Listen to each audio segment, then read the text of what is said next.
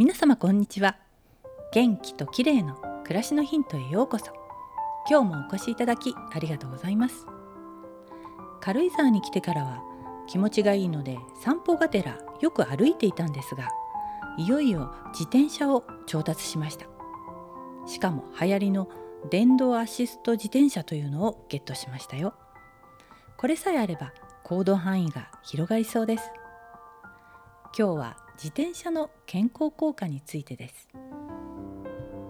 最近都心でもコロナの影響で電車通勤をやめて自転車で通勤する人が増えているんだそうですね。政府も新しい生活様式において自転車通勤を推奨しているといいます。自転車は有酸素運動ですが体重がサドルと車輪に支えられるためウォーキングやジョギングに比べて膝や腰への負担が少ないというメリットがあります。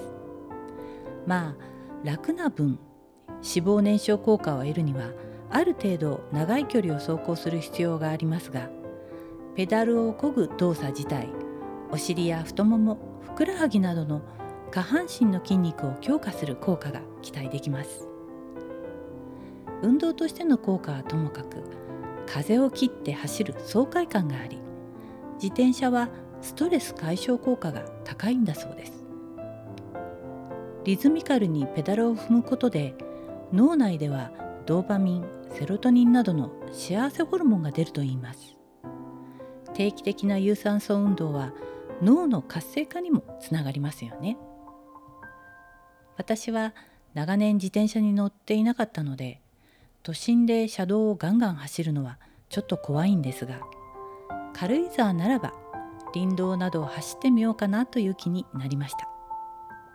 まだ自転車が届いたばかりなんですが少し練習してまたご報告したいと思います。皆さんもたまには散歩の代わりに自転車に乗ってみてはいかがでしょうか。今日は自転車と健康効果についてでした。最後までお聴きいただきありがとうございます。またお会いしましょう。友吉ゆき子でした。